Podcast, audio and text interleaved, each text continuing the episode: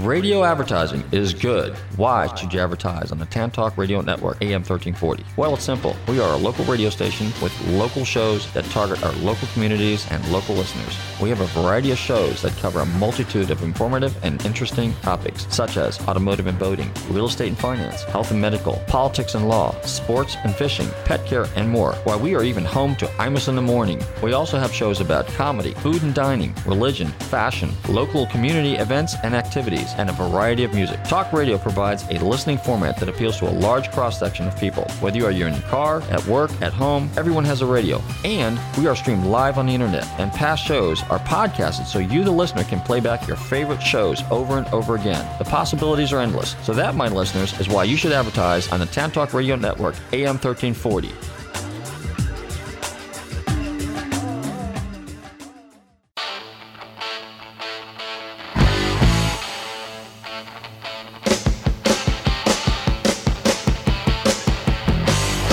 Listeners, this is Robert from Nostalgic Radio and Cars. Let me tell you about my company, Gulfstream Motorsports Inc. 727-541-1741. I have over 35 years experience with classic, vintage, sport, and racing cars. I do appraisals, consulting, and pre-purchase inspections. Before you buy your next rare classic, the car of your dreams, give me a call at Gulfstream Motorsports Inc. 727-541-1741. Also, due to my 28 years experience in the auto salvage business, I am very good with wrecks. So if your car has been in a wreck, call me for a diminished value report.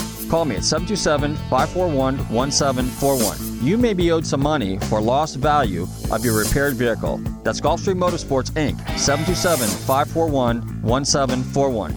And be sure to tune in to Nostalgic Radio and Cars Wednesdays, 7 to 8 p.m. on the Tan Talk Radio Network, AM 1340. If you like golf, enjoy affordable golf at Magnolia Valley Golf Club, located on Massachusetts Avenue in New Port Richey. Play for as little as $15 after 2 p.m. The club has two beautiful courses to choose from an 18 hole championship par 72 plus another 9 hole executive par 33. Join their open leagues on Wednesday afternoons at 4 and Sunday mornings at 8. Call 727 847 2342 for tee times or visit their website, magnoliavalley.golfclub.com. Quiet, numbskulls. I'm broadcasting.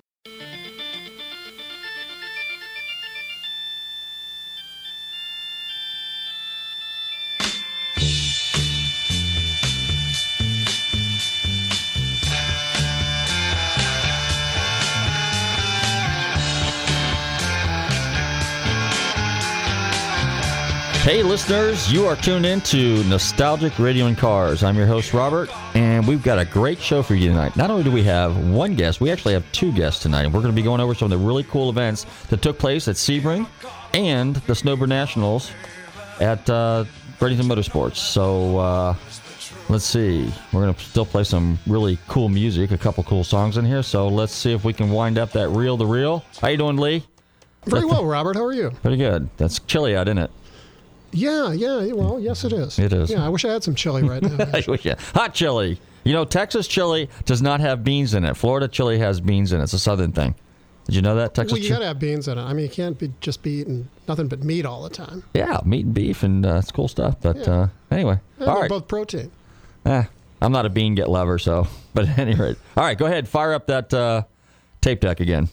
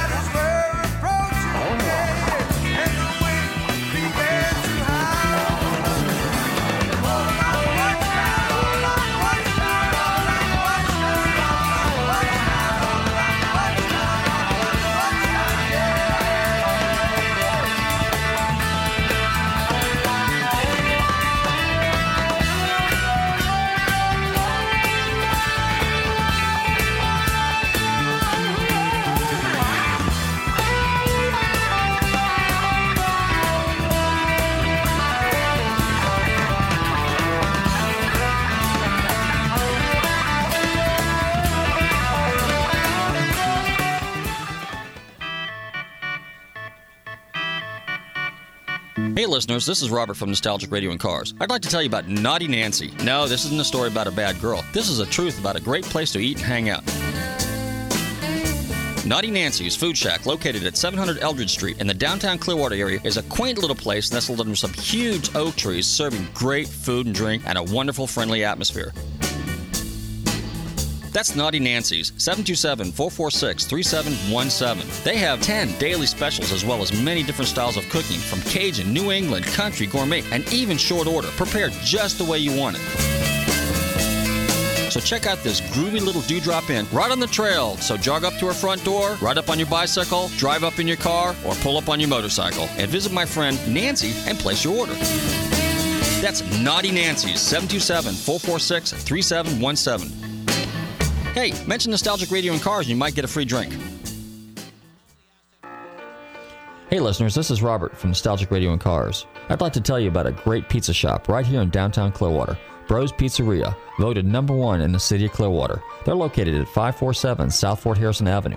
They have great New York style pizza, as well as delicious lasagna, spaghetti and meatballs, manicotti, linguine.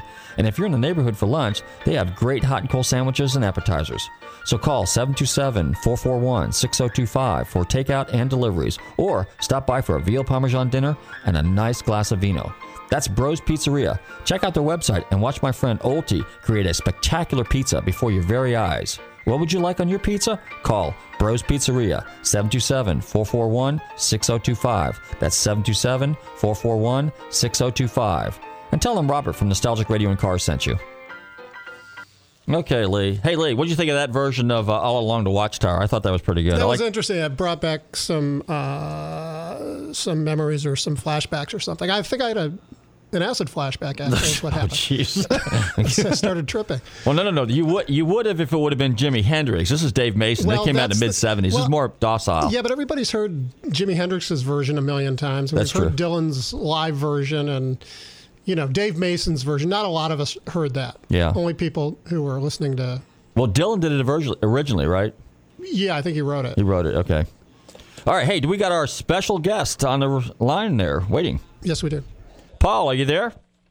Yep, I'm here. Hey, Paul. Welcome to the show. It's good to hear from you again. Uh, whereabouts are you right now? You're somewhere between Clearwater and Orlando, right? Yep, I'm almost to Orlando, going to the PRI show this weekend. Okay, good. Yeah, I'll probably see you there because we'll be over there tomorrow. You know, uh, meeting and greeting, doing our PR stuff. But uh, so anyway, you were at the uh, Snowbird. I was at Sebring this weekend for the Legend of Motorsports, which was the vintage car race with Bobby Rahal and Brian Redman and Doc Bundy and all those guys. And and I tried to get over to visit you over at the Snowbird Nationals at uh, Bradenton. Motorsports Park. So uh, since I wasn't there, and you are like, uh, even though you're an alumni now, see, you know, because you're the guy that drives those 300 plus mile an hour, 13,000 horsepower, jet powered choo-choo trains uh, on the drag strip. Why don't you give us a little insight as to what uh, what, what took place this weekend over at uh, Bradenton, what we missed?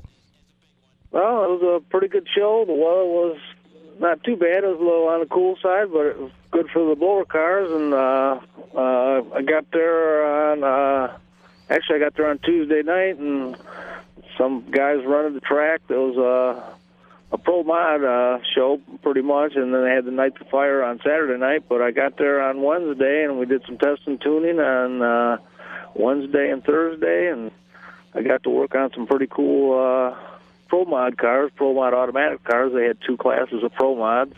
The pro mods went uh, eighth mile or uh, quarter mile, and the pro mod uh, uh, automatics went eighth mile. And uh, I got to work on the uh, a Willys and a 55 Chevy, and I had a great time. And uh, I think it was a 63 uh, Corvette won uh, uh, Pro Mod Automatics, and then there was a Dodge Viper won uh, Pro Mods.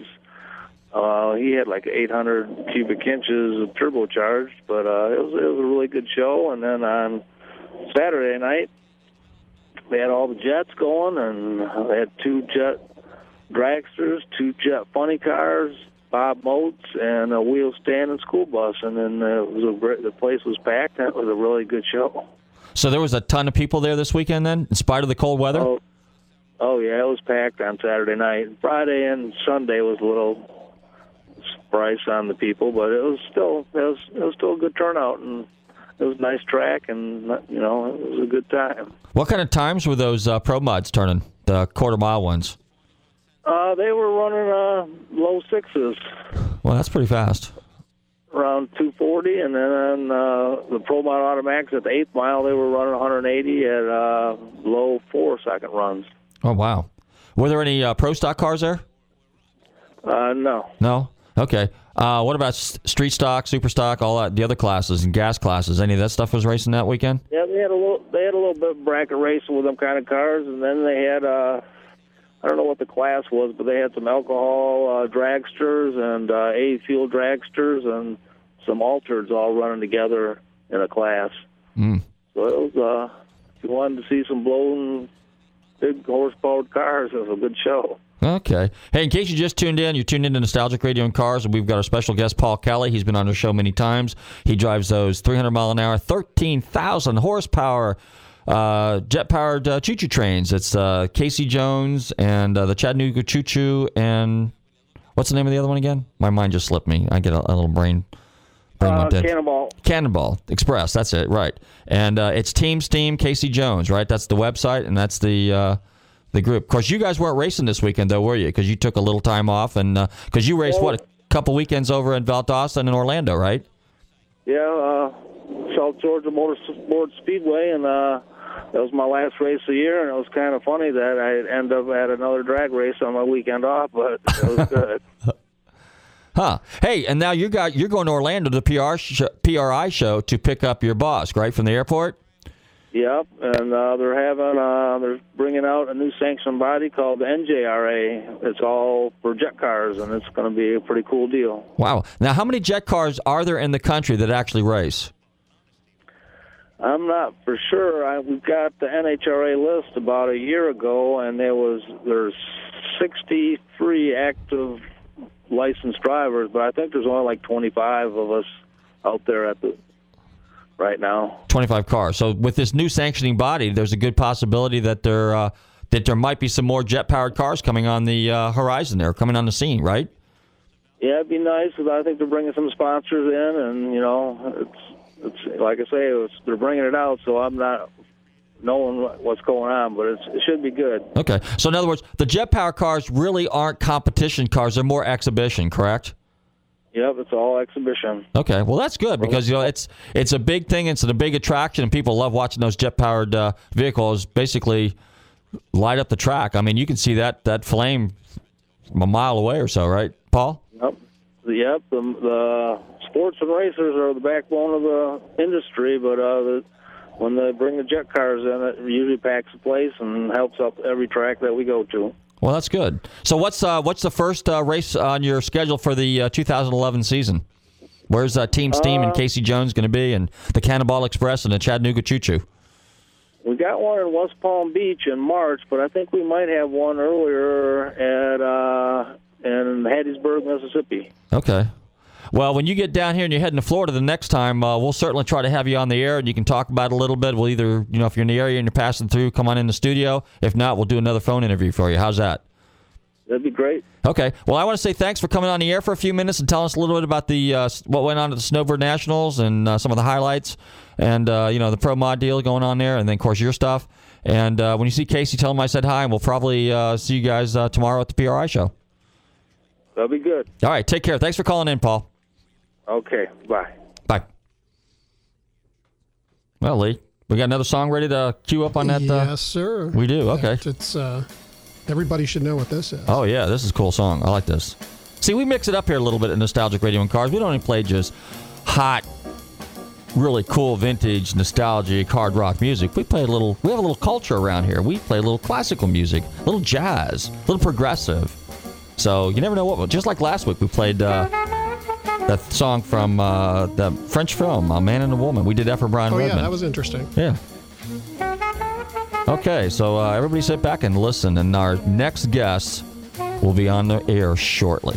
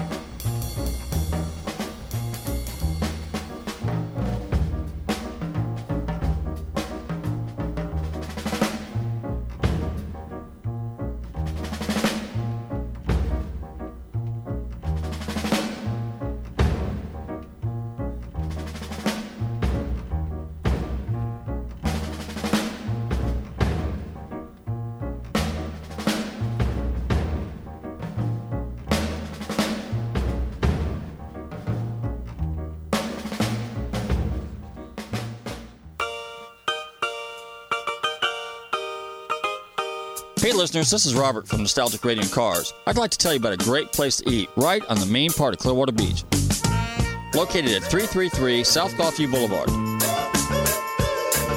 Krabby's Beachwalk Bar and Grill has two floors of food, drink, and fun. They have daily specials, happy hour, and nightly entertainment. Their menu caters to seafood lovers as well as land lovers. Krabby's Beach Walk Bar and Grill, 727 608 2065. They're open in the morning for breakfast until 1 a.m. So stop by and visit my friends Turtle, Eddie, and Polly, and all the girls and staff at Krabby's Beach Walk Bar and Grill. That's 727 608 2065. Mention Nostalgic Radio and Cars, and you never know, you might get a free drink. That's Krabby's Beach Walk Bar and Grill on Clearwater Beach, 727 608 2065.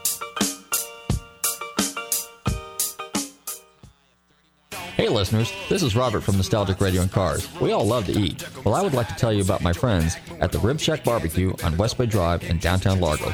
Their menu offers family-sized takeout dinners like delicious ribs, chicken, beef, and pork, or sit-down barbecue dinners, sandwiches, and even desserts. They will also cater your party.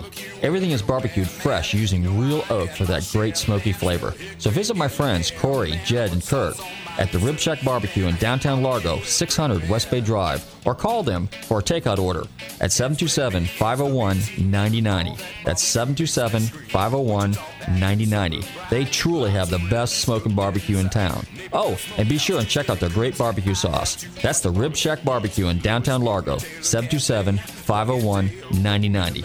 I'm telling Robert from Nostalgic Radio and Cars sent you. Okay, ladies and gentlemen, you are tuned into Nostalgic Radio and Cars at the WTAN AM 13 AM 1340 radio station here, and we've got a special guest with us this evening. And I will tell you a little bit about him. He is a author. He's a race car driver, and that is in vintage race cars and uh, track cars and GT cars. He's also been labeled the world's fastest novelist. Okay, he's done some freelance writing for Auto Week, uh, for Alfa Owners. Uh, Club of America and for On Track Magazine. And uh, he's calling in from Chicago, land of the, the Windy City, right? Chicago's the Windy City. So uh, without further ado, I'd like to welcome my guest this evening, Bert Levy. Bert, are you there?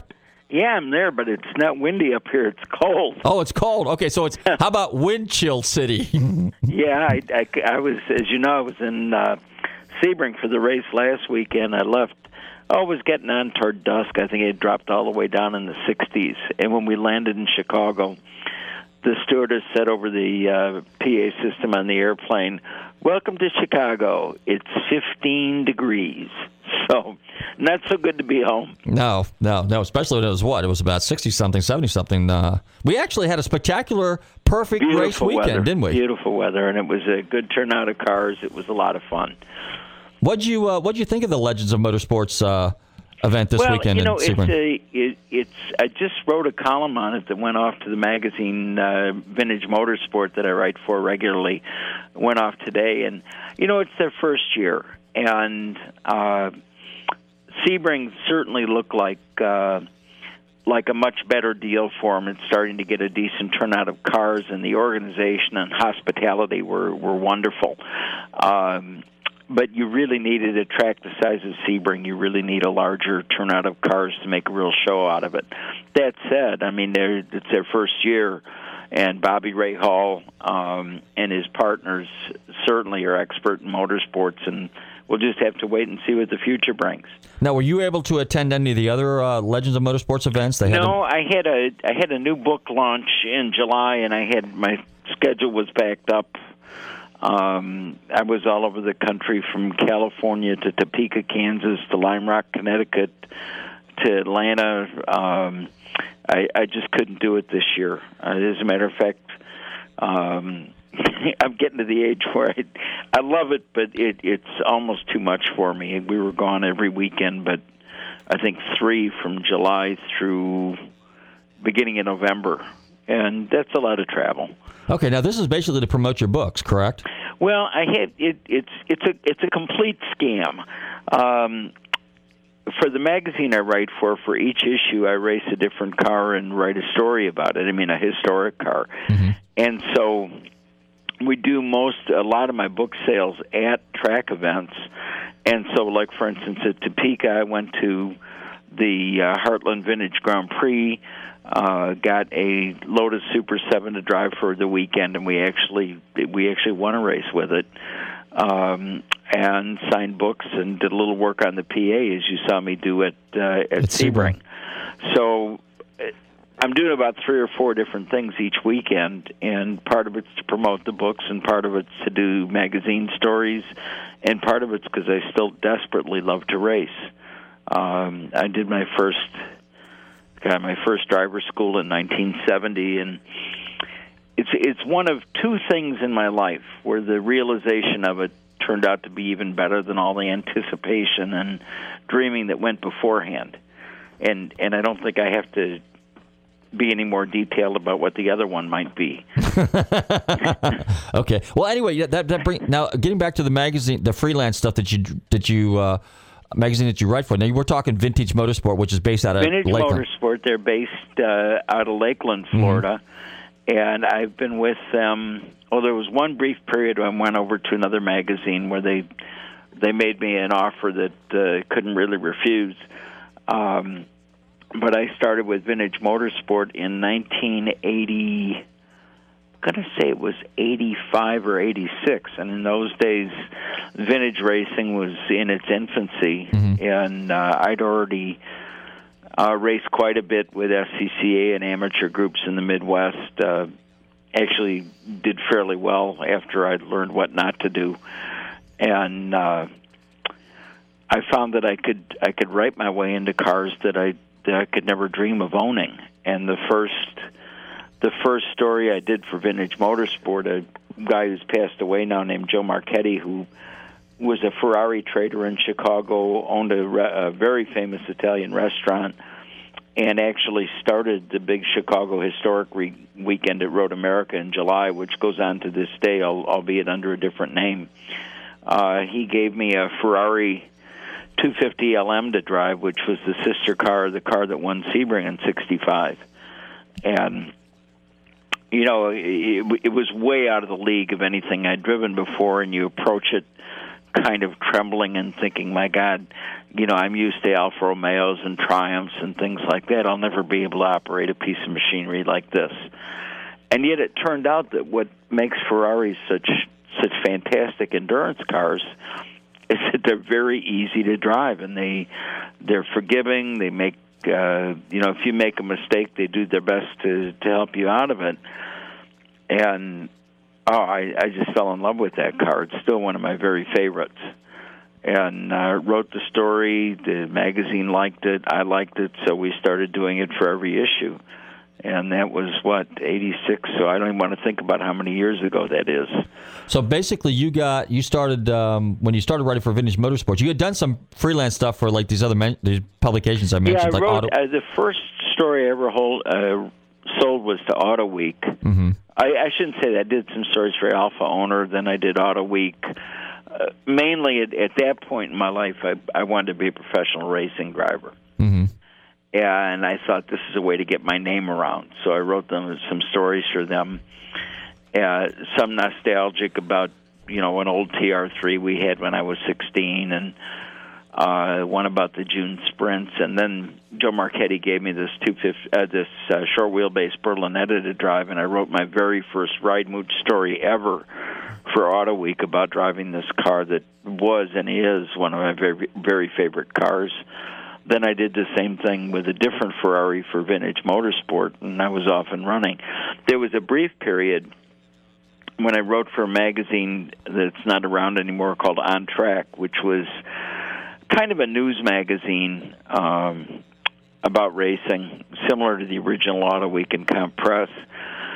And they had, I had written some stuff for them, and they had contacted me about being their pro race reporter uh, in the Midwest because magazines are notoriously cheap, and they always want to get a local guy so they don't have to pay the airfare. And uh, at the time, I was campaigning an Alfa Spider and I said, "Nah, you know, I'm I'm a racer, not a writer. I uh, nah, I'm not interested." and then in the spring, uh, my mechanic Eric, he was actually my landlord's son and wound up being the Alfa mechanic at the dealership I worked for at the time. Um, wanted to go through driver's school. His car wasn't ready, so he borrowed my car and he rolled it over on his very first lap. And neither of us had the money to fix it at the time, so I called the magazine back and I said, "You, you remember that uh, writing deal you were talking about?" Because it was a way to stay involved Right. and it was neat. It was actually very good for me because it got me used to writing for deadlines and trying to boil things down a little bit. And I also met a lot of oh people like Gene Felton who become lifelong friends. You know, I was writing about them, and then we've met again on the vintage circuit.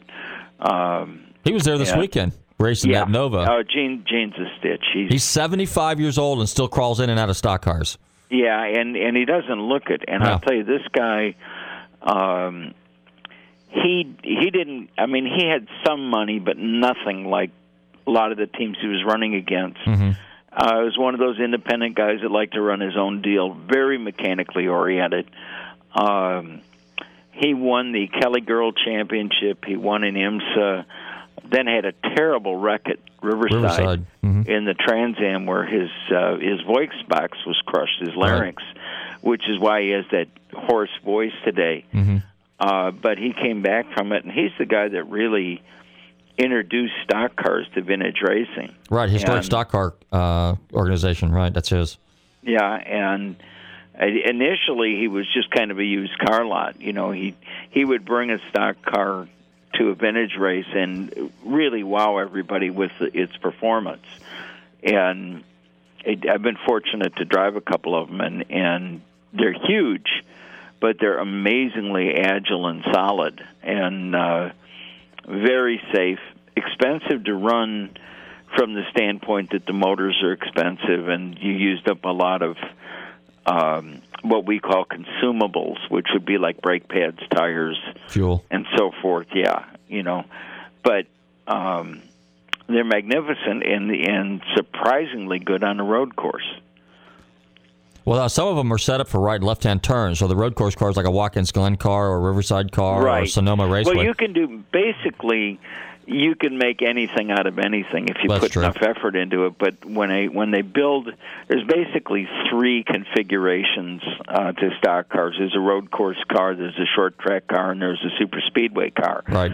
And the the biggest differences have to do with where you put the weight and how you set up the chassis. A, a short oval car is going to be set up to naturally want to turn left, and you would have a different package for a flat oval uh, than you would for you know someplace like Bristol where it's you know steeply banked. Um, I'm not much of a roundy round guy. Eh, Not that I don't love it. I do love it. I just don't have much oval experience, and I've got just enough to realize that it's a whole separate discipline. It's a, it's like learning. You know, if you play the oboe, it's like trying to learn a violin. Eh, It's just it, it's still music, but it's a completely different uh, thing to learn how to do. Tell us a little bit about uh, your books now. Um, you got into, Oh, well, go to the very beginning, how you Okay. got involved in the cars, and then what led to your first book. Well, we had. Um, I was always a, a gearhead, and I wanted to race from the time I was little. I, I don't know why, because neither of my parents were into it, but I had a. My older brother had a friend that thought that European car racing was just the coolest thing, and this guy, um, what he was three, four years older than me, and he rode around town on a little blue Vespa motor scooter and wore sunglasses even at night, and he was into jazz. So I thought he was the coolest thing around, and he's the guy that turned me on to, you know, Monaco and Monza and the Mille Miglia and Le Mans. And I thought, God, this is really cool stuff. And went to my first race in '58, and I was just a. My folks had to take me. I was just a kid you know, looking through the fences with my finger curled around the wire and thinking, God, wouldn't it be neat to be out there one day? That was at a track that's long gone called Meadowdale here near Chicago. Mm-hmm. The car that won that day was uh, the Reventlow Scarab, which I still think is probably the most beautiful sports car ever built. Mm-hmm. And two years ago, I was able to actually drive that exact car at Rumbling Road Raceway to do a story, which was a just a thrill. But at any rate, uh, I started did my first driver school in 1970 in a $600 TR3. Kept at it. Uh, my wife and I were introduced on a blind date in '74, and I got an Alfa then, so now I had a, an Italian wife and an Italian race car. Mm-hmm. Good combination. And we started winning some races. I'd done it long enough to, as I said before, know what not to do. And this was an SCCA, correct? Initially, it was Midwest Council. Midwest SCCA didn't come along and for me until '83. Okay. Midwest Council is a group that we have locally. I don't know if you have anything like that in Florida. There's another one on the East Coast called ERMA. In California, they have Cal Club. Basically, Midwest Council runs about a 13 race season. Um, it's about comparable to SCCA regional, but it only runs in our area. Uh, and I wound up winning uh, five championships there and had two undefeated seasons and started to think well you know I, if i can do this i can run scca so in 83 I, by then i had some sponsorship from alfa romeo. Not a lot but some. And we went racing with uh scca i think i did i did eight nationals we won four of them set two lap records went to the runoffs at road atlanta had a miserable time there and then the following spring is when my uh, my mechanic rolled the car over. And I honestly didn't know if I'd ever get to race again. Then I got hired on by a team out of Dayton to do the Firehawk and Escort series, and I did that for a couple of years. Um, and it was neat, but I, I missed the camaraderie in the cars. Uh, the you know from my early days, and then I discovered vintage racing, and I thought, boy, this is really where you belong and found that I could write my way into cars, you know, that I couldn't afford, and just to write stories about them. I thought that was pretty neat. Is that where the term mooch ride comes from? Yes, tell us about ride that. mooch. ride The mooch. for- yeah, and the foremost, world's foremost ride mooch. Okay. I, I've driven literally hundreds of different race cars, and I've probably won a hundred races in all all sorts of different cars, from Alpines to Alfas to Bug Eye Sprites to Ferraris to Lotus, you know, you name it. And I I also teach for um, a couple of the car clubs and the oh the Lotus and Lamborghini dealer has me teach for them when they have track days up here. But at any rate, my my sponsor at the time was Joe Marchetti, and he sent me down to um, with this Alfa I built that was very successful in its day. We went down to the Bahamas Vintage Grand Prix in 19. I went there three different years, but I think it was in '86, and I'd been thinking about writing a novel about car racing because I was a writer by then. I, I had a little bit of a following, and I always hated all the fiction I'd ever read about car racing. I just didn't think it was. I didn't think it was accurate, and it didn't really capture the the gallows humor and the fun and the pranks and the camaraderie and the garage nights and the long toes and all the things that I knew were part of it. And so, sitting around the pool with a, a really brutal rum hangover, I just started working on it. And I'd work on it, you know, through the winter, and then I'd racing season had come, and I'd kind of put it up on a shelf, and then in the fall I'd take it down again, and it took me eight years because I kept I, I didn't really know how to write a novel, and uh, I finally finished it, and I thought it was pretty good, you know, and of course, if I didn't think it was good, I was stupid to keep at it. And I sent it off to just about every publisher in New York, and a couple of them liked it, but none of them would publish it. And I had called this one publisher who hadn't hadn't yet rejected it. I got this lady on the phone, and she said, uh, "Oh, it's a wonderful story, but we can't publish it. There's no market. Those people don't read." And that really ticked me off. You know, I those people don't read. Hey, I know those people. They're not. And I got so angry that that I I got into one of these. I'll show you. Mm-hmm. I mean, that was my whole business plan. Was I'll show you. So I told my wife, I said, I think there is a market for this. I think we should publish this. And she said, with whose money? And I said, well, we don't have money to do it. I mean, it was about a 20 grand deal to to do it. And so we, she backed me up. We took out a second mortgage and published it ourselves in 1994. Sold out two printings. It got picked up by a major publisher. They sold a printing. We bought the rights back from them uh, when we did the second book. And that first book, The Last Open Road, is now going into its eighth printing. And it's, I mean, I can't, it's sold over 50,000 copies. It's become very popular. Where'd the title come from? The Last Open Road, the name of your Oh, first book. You know, the the era is the 50s, and I think of, I grew up in the 60s, so we look back at the 50s as kind of a dim bulb generation that, you know, didn't have a clue. You know, crew cuts, Eisenhower, uh, you know, just the earliest stages of rock and roll. And as I look back on it, that was probably the last innocent, confident generation that this country will ever see. I mean, the the twenty four seven news cycle was not yet bringing all the world's misery into our living rooms every night.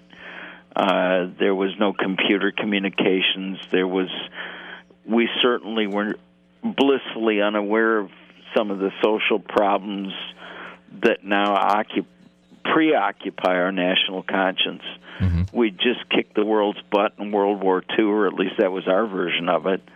Uh, our economy was strong. I mean, um, it, it, it's an era that's easy to look back on with rose-colored glasses and say, "Geez, weren't things simpler there and, and more fun?"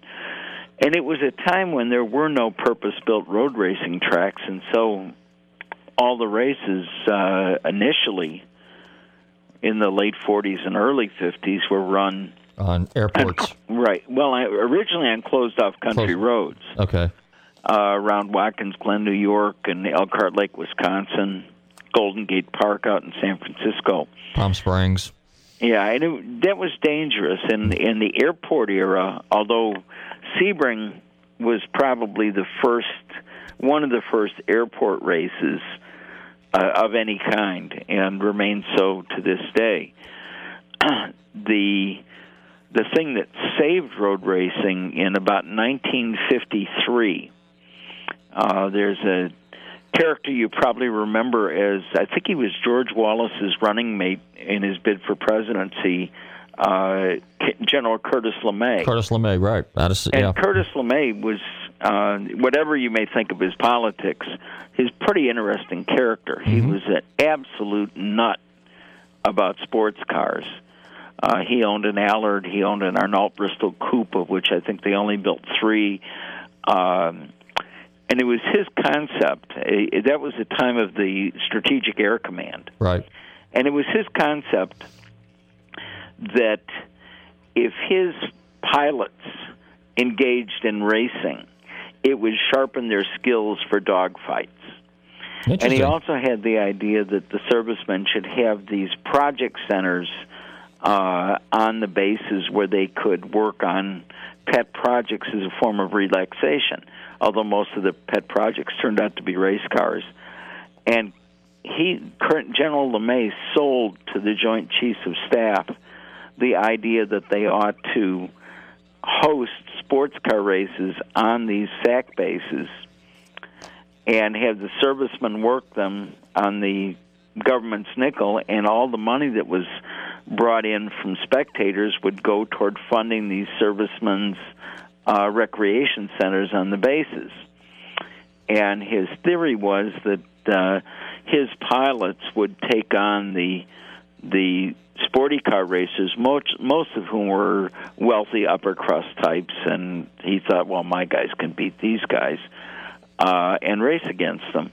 Well, it turned out that upper crust or not, they had the experience with the cars, and I don't think that any General LeMay's pilots ever wound up winning anything significant. But because the the state legislatures at the time were cracking down on racing on open roads, uh, because there was an accident at Elkhart where uh, somebody got a broken leg, but there was a much worse accident at Watkins Glen where a seven-year-old boy was killed, uh, sideswiped right on Franklin Street by the just past the start-finish line, and it made the uh, uh, center spread in Life magazine and was terrible publicity for the sport. And so General LeMay really and and the airport races really saved the sport at a time when there were no purpose-built tracks. They were just starting the very first of them. And so that was the last open road. It's that that lost innocence, that lost generation, that lost uh you know the the innocence of saying, "Oh, we'll just close off some country roads and put on a car race, and uh, um, it'll be fine because everybody will be careful enough that it'll be safe." And then your, the character, the central character, is Buddy Palumbo in the book, right?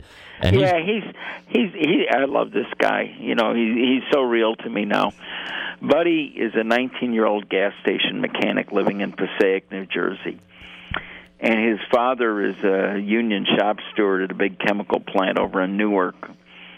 And typical union guy, he wants his son to come into the union and, you know, get a nice, safe, secure union job with all the benefits and everything. But, but he's got the old, you know, gasoline in his veins, and he likes going. Plus, his dad's kind of a jerk.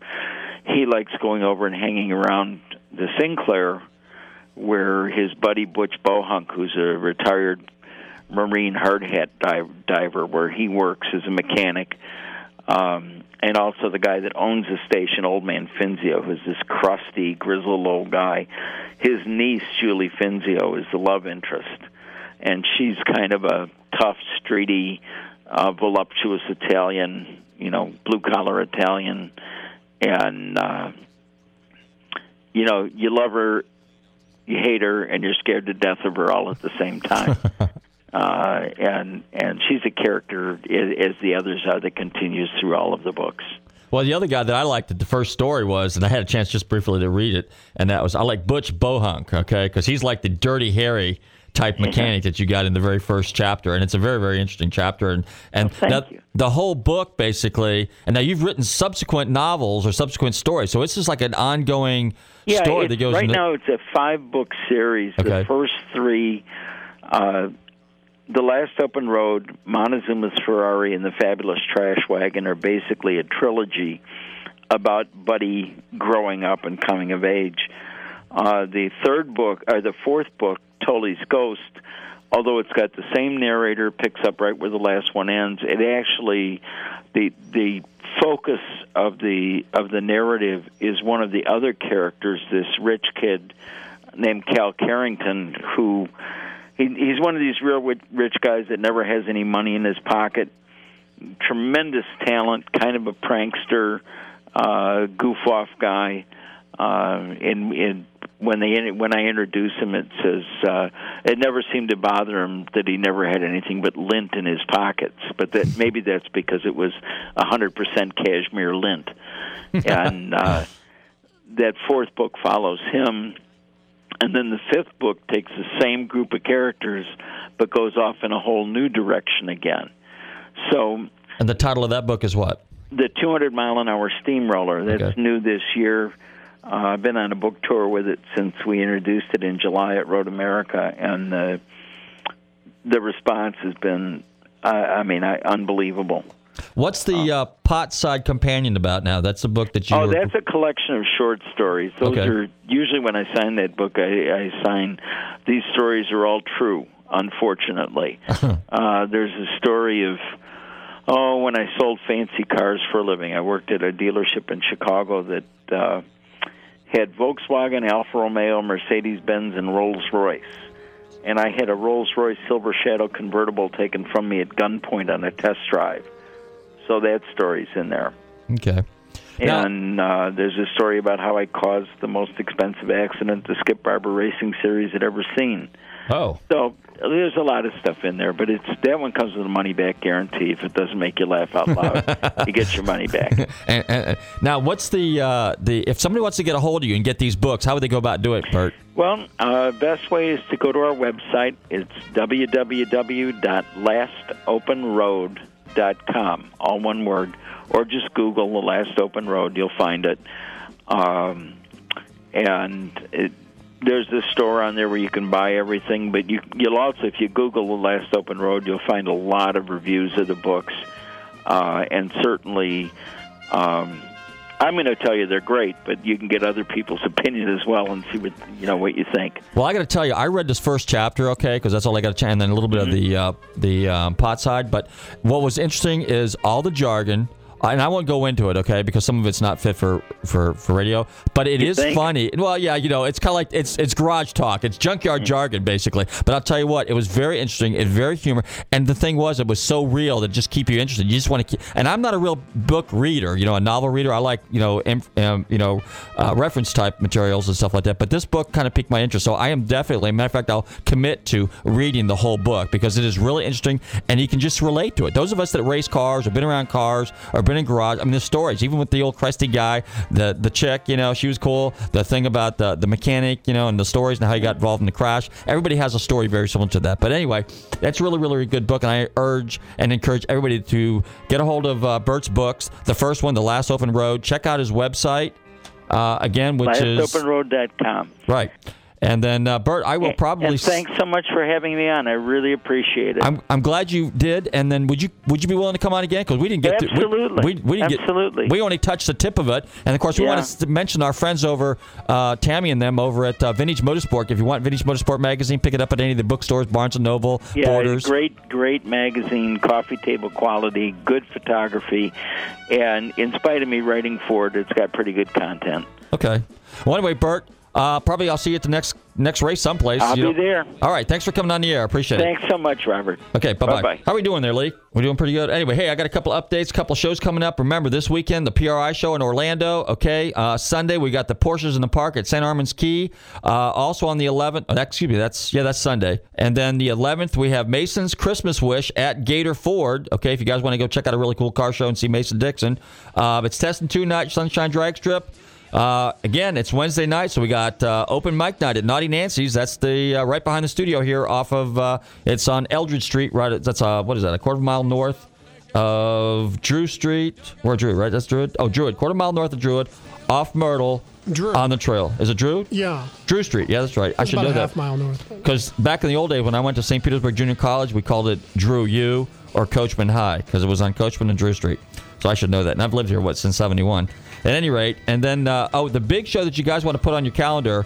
It's next year. It's the 30th of January. It's called the Devro Kaiser Show at Sarasota Square Mall. So that's a cool show. So make sure everybody checks that out. Uh, again, if you want to email us, email us at GulfstreamRadio at gmail.com if you want to send us any kind of questions or whatever. I know we had kind of a crowded show tonight, but it was a great show. I want to thank my guest, Bert. I want to thank Paul for coming on the air. Lee, thanks for doing your thing. And uh, everybody tune in to Nostalgic Radio and Cars next week. Same bat time, same bat station. We say that, of course, because Dan Dempsey was on our show, and he did the original bat cycle for the TV show Batman. So we can actually get away with saying that. Okay, so uh, let's see uh, what else we got. And I guess that's about it. You know, um, everybody drive safe. Uh, try to attend some of these uh, shows that are coming up, and be sure to check out all the sponsors that I have that I advertise on the show. They got great food, they're great restaurants: Krabby's Beach Walk, Bros Pizza, the Rib Shack. They got their new location on Fort Harrison. You got Naughty Nancy's, great food. Uh, you know, all these places are cool. Don't forget uh, Kotakas Towing. Next time your car breaks down, if I can't get you, go to Kotakas Towing, and uh, we'll we'll advertise here in a second, and we'll get a phone number. It's 447 1952. And uh, we'll see you guys next week or some of the functions. Later, guys.